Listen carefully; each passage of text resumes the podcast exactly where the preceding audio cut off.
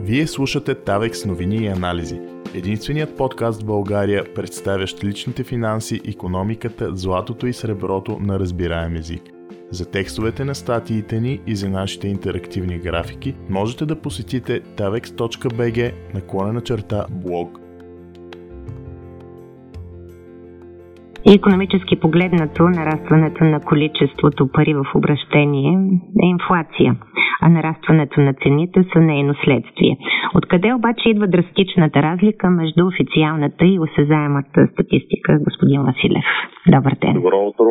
Разликата идва от това, че инфлацията, измерена с индекса на потребителските цени, мери едно средно изменение на цените в економиката и то само на цените, които от статистическите институции, съответно от Евростат, са определили като тези, които трябва да се мерят. Затова, тъй като във всеки един среден статистически показател може да се карат такива стоености, така че да ни изкарат съответното желано количество, индекса на потребителските цени в крайна сметка показва нещо много изкривено от действителната картина.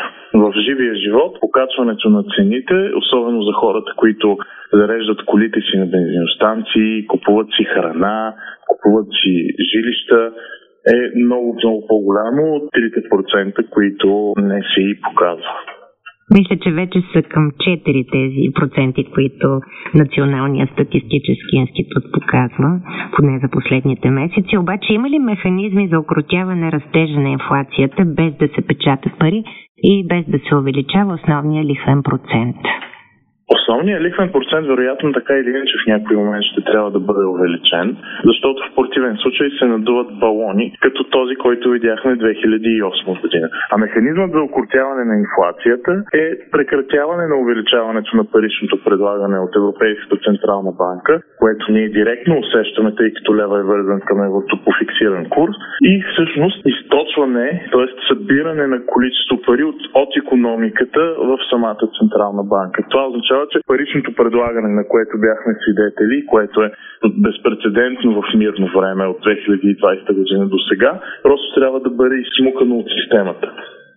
Въпросът дали това ще се случи, според мен по-скоро не, защото политиките на Европейската Централна банка са това, което позволява на страните в еврозоната да емитират огромни количества дълг. И тя няма някакъв стимул да спре да им предоставя това лесно финансиране. Къде да очакваме най-голямо поскъпване на стоки и услуги? Вижда се, че в България вече храните достигнаха до най-високата си стоеност в историята. Горивата са изключително поскъпнали, жилищата се изстрелват. Това са едни от важните сектори, които ни се отразяват на нас като потребители. Те според мен, поне за сега в обозримо бъдеще, ще продължат да растат заедно и с енергийните цени като цяло. Образованието също поскъпва.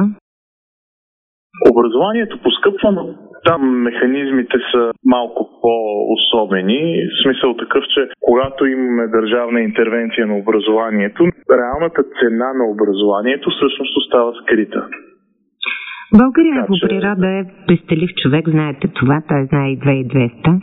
Но така вашия съвет като економист, в какво да инвестират спестените си пари хората, мнозина от тях бяха призовани да изтеглят депозитите от банките си, други пък имат в къщи заделени пари. И така, в какво ами, да ги инвестират? Ликвиден актив, в който аз бих ти посъветвал да обмислят поне, е инвестиционното злато, което исторически е, може би най-добрият спасител на покупателната способност. Освен в злато? Това е нещо, което може много лесно да бъде закупено, може да бъде продадено по цял свят така че е много, много добър актив за хора, които просто искат да вложат парите си в нещо смислено. Освен в злато, аз би ги посъветвал в какво по-скоро да не инвестират. Това са имотите, защото както видяхме след 2008 година, тяхната цена не просто може да падне, може да остане потисната изключително дълго време българина много обича да си купува жилища.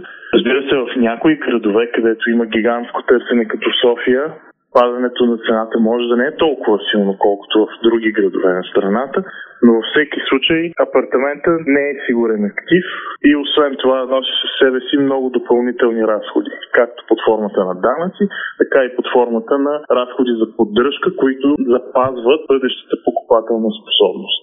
И като казахте, злата е едно уточнение. Нали не означава да инвестираме в бижута и украшения?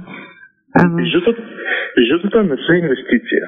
При бижутата се плаща много голяма стойност за самата изработка на майстора, който е направил бижуто. Това, което в най-голяма степен следи спот цената на златото е инвестиционното злато. Това са златни ключета и златни монети, които са били законно платежно средство и които имат определена и много висока чистота на самото злато. Тези златни монети и тези златни килчета могат, както казах, да бъдат продадени в всяка част на света на предварително ясна цена, те са актив, който при покупки на до 10 000 лева не се декларира, т.е. притежателя на злато може да остане анонимен и който осигурява много висока възможност за защита на покупателната способност в бъдеще, както вече казах. Това беше много важно уточнение. Какво ще пожелаете на слушателите на Радио Стара Загора и предаването Репортер в това време, в което сме свидетели и на здравна и на економическа криза? Е, на първо място бих им пожелал, разбира се, да се пазят и да се здрави. Много важно е, както се интересуваме за здравето, така да се интересуваме и за финансовата си култура. И в тези времена, в които според мен инфлацията ще продължи да бъде завишена в Европа още по неизвестно време, е много важно да си увеличат финансовата култура и да се запознаят с альтернативи на парите в брой, в които да държат спестяванията си, за да може в дългосрочен план те да запазят своята покупателна способност. Защото като чуваме, че инфлацията е 3-4%, това е на месец, но когато се замислим за една година колко покупателна способност губим от парите в брой, трябва да имаме предвид, че тя е огромна. И като насложим това за един по-дълъг период от време, реално ние обедняваме значително. Да бъдем пестеливи и умни. Да. Коментар на економиста Даниел Василев. Благодаря ви. Аз благодаря.